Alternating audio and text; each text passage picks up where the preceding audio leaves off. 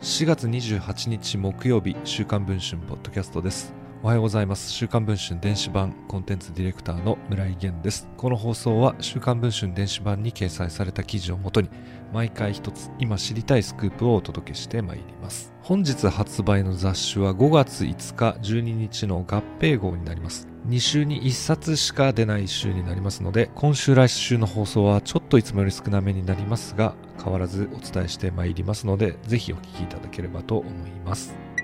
さて今週の1本目の記事はこちらです。山梨県甲府市にある大手寿司チェーン無天くら寿司で店長を務めていた中村良介さん加盟去年39が店の駐車場に停めた車に火を放ち自ら命を絶ったのは4月1日のことでした。そんな中村さんですが亡くなる直前までツイッターを更新し仕事の苦しみを綴っていたことが週刊文春の取材で分かりました。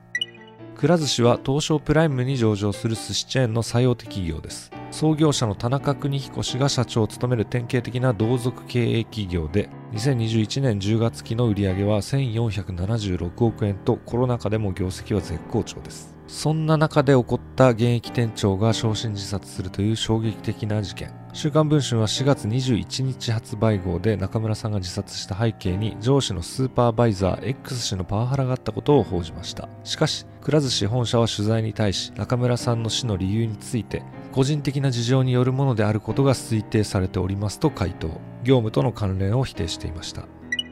しかしこれに異議を唱えるのが中村さんの姉です。週刊文春の取材に応じた中村さんの姉は弟は仕事に苦しんでいたと明かした上で弟の部屋に残されていたパソコンを持ち帰って開くとツイッターに自動ログインができた。非公式の鍵アカウントに弟が仕事に苦しんでいる様子が綴られていたと証言しました。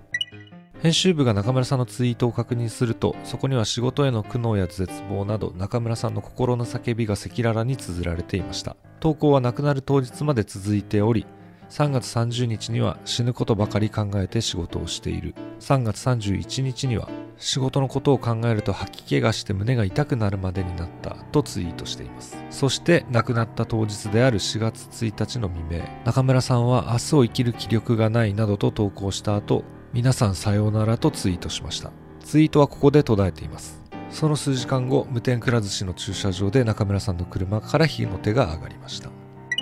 くら寿司の本社に中村さんが死ぬことばかり考えて仕事をしているとツイートしていた事実を伝えた上で再度死の理由についての見解を尋ねたところ前回ご回答させていただいた内容の通りですと回答をしました。